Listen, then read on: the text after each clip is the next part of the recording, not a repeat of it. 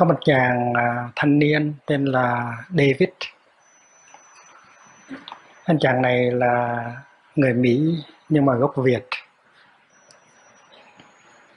Anh chàng này đã tốt nghiệp tại một trường đại học nổi tiếng ở bên tiểu bang California, đó là trường Stanford. Rất là đẹp trai, học giỏi và có sự làm rất tốt, lương rất là lớn và có rất nhiều bạn gái, cô nào cũng xinh hết.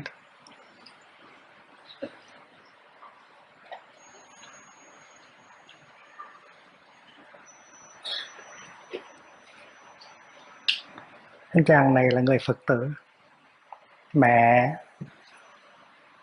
anh trai đi chùa thực tập năm giới rất là đàng hoàng. Anh chàng này là người nam.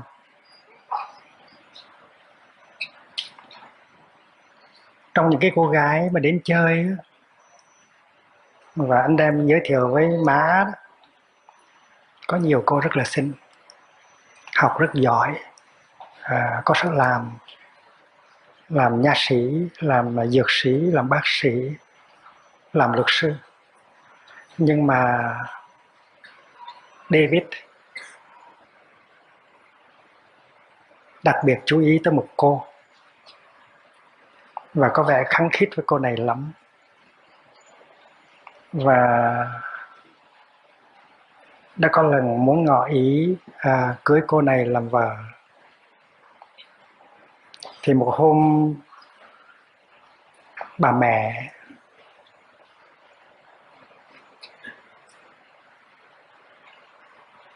không có chịu nổi cho nên mới à, tâm sự với David má thấy trong những cái đứa mà tới đây á, có nhiều đứa nó mặt mày nó ngộ quá, nó đẹp quá, nó xinh quá.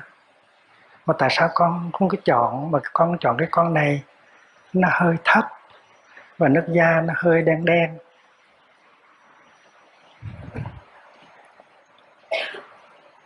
Tại vì bà cũng có ý của bà nhưng mà tại vì bà ở bên Mỹ, thành ra bà tôn trọng cái ý kiến của con trai. Nó chọn đứa nào thì mình phải chịu đứa đó thôi. Nhưng mà bà cũng có con mắt riêng của bà bà nhận xét và bà thấy rằng không hiểu tại sao con trai mình, nó lại chọn một đứa không phải là đứa đẹp nhất. Người hơi thấp, nước da hơi đen, mà nó lại chọn, mà nó không có chọn mấy con kia mà bà cho là ngộ, bà cho là đẹp, bà cho là đẹp xinh nên chàng David không có biết cách trả lời. Hơi uh, hơi lúng túng không có biết trả lời má như thế nào. Nhưng mà ngày hôm sau á thì anh chàng tìm ra được câu trả lời. Và buổi chiều đó ăn cơm với má thì anh chàng anh trả lời như, như vậy này. Tại vì nó hiểu con đó má tại vì nó hiểu con đó mà. Trả lời như vậy đó. Nó có nghĩa là mấy cô kia tuy là xinh, tuy là trắng, tuy là cao, tuy là đẹp, tuy là có bằng cấp lớn, nhưng mà không có hiểu anh chàng bằng cô nàng này. Cô nàng này tên là thảo. Anh chàng tốt nghiệp về khoa học, nhưng mà anh chàng cũng rất ưa văn chương và anh chàng có lòng thơ mỗi khi đưa thơ ra đọc cho các cô bạn nghe, thì chỉ có một mình thảo là lắng nghe và hiểu được cái tâm sự của David ở trong cái bài thơ đó. Cái điều này đã làm cho David đã chọn Thảo mà không chọn những cô kia. Khi mà mình thương một người á, mà nếu cái người đó hiểu được mình á hiểu được những cái khó khăn những cái khổ đau những cái uh, tâm sự những cái ước vọng sâu sắc nhất của mình đó, thì đó là ân nhân của mình ân nhân của đời mình. Có thể trong chúng ta có người chưa bao giờ đã từng có một người bạn như vậy một người bạn đã có thể hiểu được mình hiểu được những cái tâm sự sâu sắc, thầm kín những cái khó khăn, những khổ đau của mình. Và vì vậy cho nên chúng ta cô đơn. Hiểu là một cái món quà rất là lớn mà mình có thể đem tặng cho người thương của mình.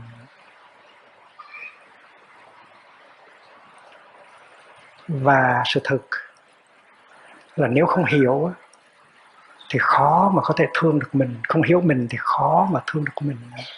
Quý vị hãy suy nghĩ đi nếu người con mà không hiểu được cha, nếu không hiểu được người cha, nếu không có thấy được những cái khó khăn, những cái bức xúc, những cái khổ đau, những cái tuyệt vọng của cha, thì đứa con đó làm sao mà thương được cha?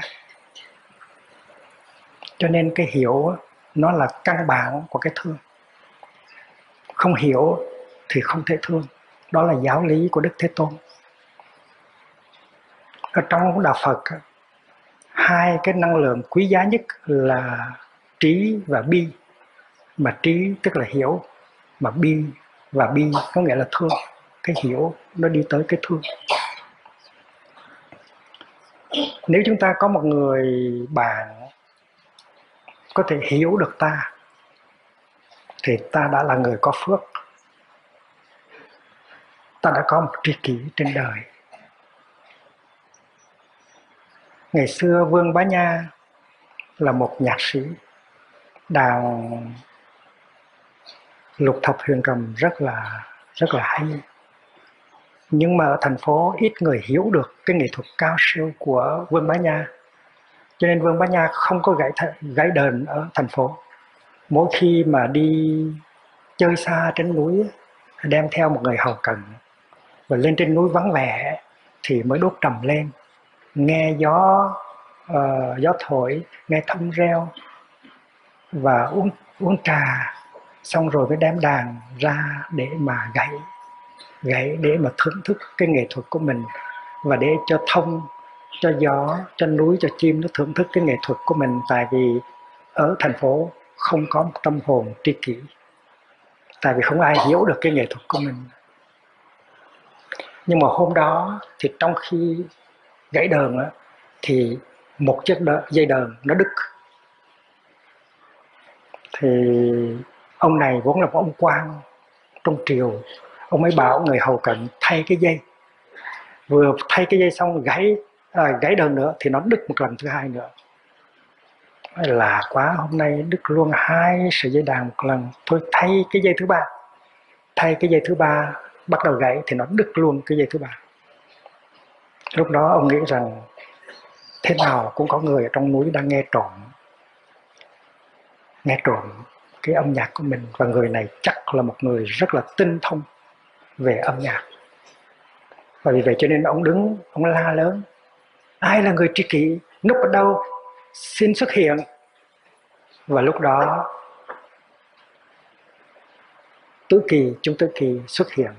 Tứ kỳ là một nhà ấn vật đang làm nghề đốn củi ở trên núi là một người có cái khiếu thâm âm rất là cao có thể nhận diện được những cái tác phẩm à, âm nhạc cao siêu và thâm thoát. Và từ đó hai người trở nên bản thân hai người trở nên tri kỷ. Và chúng ta biết rằng sau này chúng Tử Kỳ à, Tử Kỳ chết đi rồi thì Bá Nha không có gãy đàn nữa tại vì không có người tri kỷ.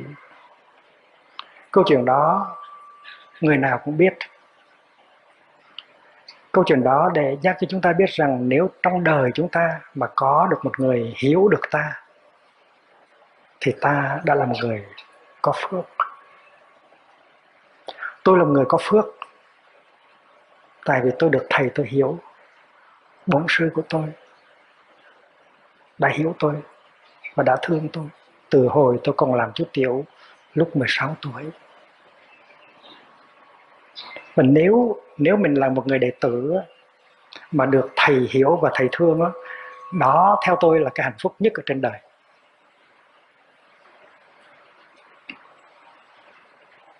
Và tôi đã có cái hạnh phúc đó và cái hạnh phúc đó đã nuôi dưỡng tôi. Tôi lớn lên, tôi tu học. Cuộc đời của người tu không phải là không có những khó khăn, không có những cái chướng ngại.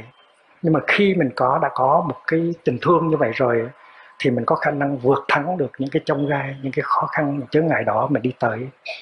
Cho nên đời mình mà có một người hiểu mình đó là một cái phước lớn, đó là hạnh phúc rất là lớn. Nếu mình là con mà mình được cha hiểu thì đó là hạnh phúc rất là lớn. Cha mình không phải chỉ là cha mình, mà còn là người tri kỷ của mình. Nếu quý vị có một người cha, có thể hiểu được quý vị quý vị là người có phước. Nếu quý vị có một người mẹ mà hiểu được quý vị, thì quý vị đã là người có phước lắm rồi. Không những tôi được thầy tôi hiểu, mà tôi cũng được đệ tử của tôi hiểu. Trong số những người đệ tử của tôi có người hiểu được tôi một cách rất là sâu sắc hiểu được những cái khó khăn những cái thao thức những cái lý tưởng những cái ước mơ của tôi. Và đối với người đệ tử đó đối với những người đệ tử đó tôi coi hỏi là ân nhân của tôi. Ở trong cái giới uh, Phật giáo mình hay dùng cái chữ ân sư tức là ông thầy mà mình coi như là ân nhân của mình. Nhưng mà đối với tôi đệ tử cũng có thể là ân nhân của mình và tôi gọi là ân đệ. Trong đạo Phật chúng ta nói tới bốn ơn.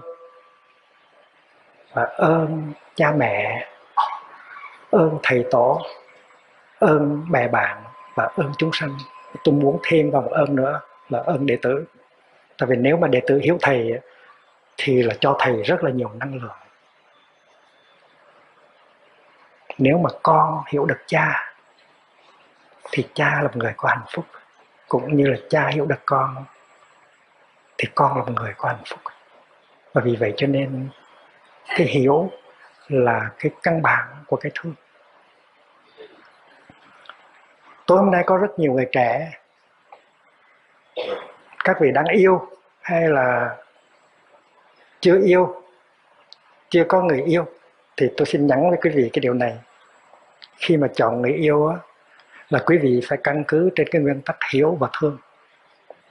Nếu anh chàng không có khả năng hiểu mình nếu anh chàng nghe mình mới được có nửa câu đã cướp lời mình đó không có cái ý muốn tìm hiểu mình đó thì các cô nên biết rằng cưới anh chàng đó thì các cô sẽ đau khổ suốt đời. Tôi báo trước cho mà biết. Và cái cô nàng kia cũng vậy. Nếu cô không có lắng nghe được mình nếu cô không hiểu được mình mình đọc trong bài thơ mà cô nghe bằng nửa lỗ tai thôi biết rồi. Mình cưới cái cô này là mình sẽ đau khổ suốt đời. Các bạn trẻ nghe chưa? Phải rất là cẩn thận. Đừng có vì cái nhan sắc bên ngoài đừng có vì những cái lời dịu dàng uh, ngọt như mật mà bị dính vào đó. Rất là quan trọng. Cái người nào có hiểu mình thì mới có thể thương mình được.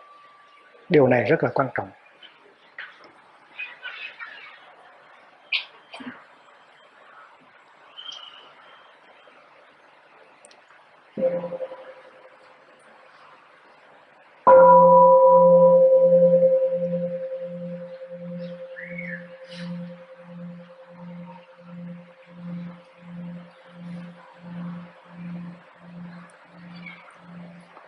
Ở bên Mỹ họ có cái một cái lễ gọi là lễ tạ ơn mà mỗi năm Thanksgiving Day.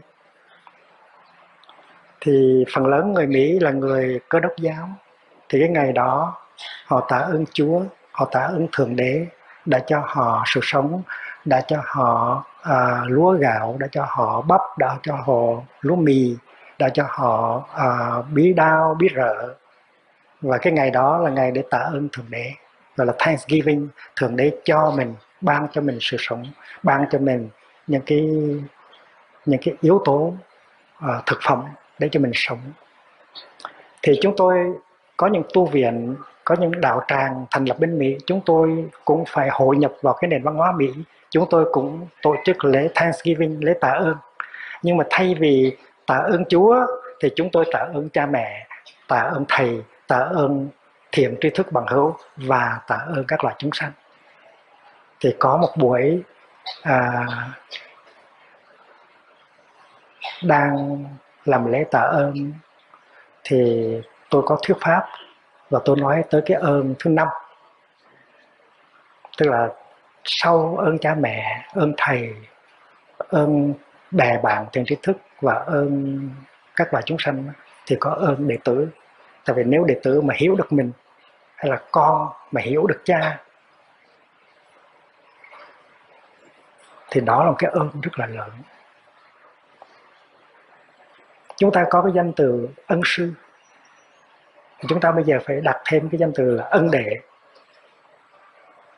Nếu mà cha mà hiểu được mình mình gọi là ân phụ. Mà nếu mà con á, mà hiểu mình thì mình gọi là ân tử hay là ân nữ tại vì một đứa con mà hiểu được mình thì đó là một cái hạnh phúc rất lớn của người cha. Một đứa con mà hiểu được mình thì đó là hạnh phúc rất lớn của bà mẹ. Và đó không phải là con mình không, mà đó là ân nhân của chính mình. Ở trong từ ngữ của chúng ta, nó có cái danh từ ân tình và ân nghĩa. Cái tình lúc ban đầu thì nó bồng bột, nó đam mê, nó say đắm nhưng mà cái bồng bột, cái say, cái đam mê cái say đắm đó, nó chỉ tồn tại một thời gian thôi, rồi nó dịu xuống. Và chính cái ân nghĩa, nó sẽ thay thế cái sự đam mê buổi ban đầu.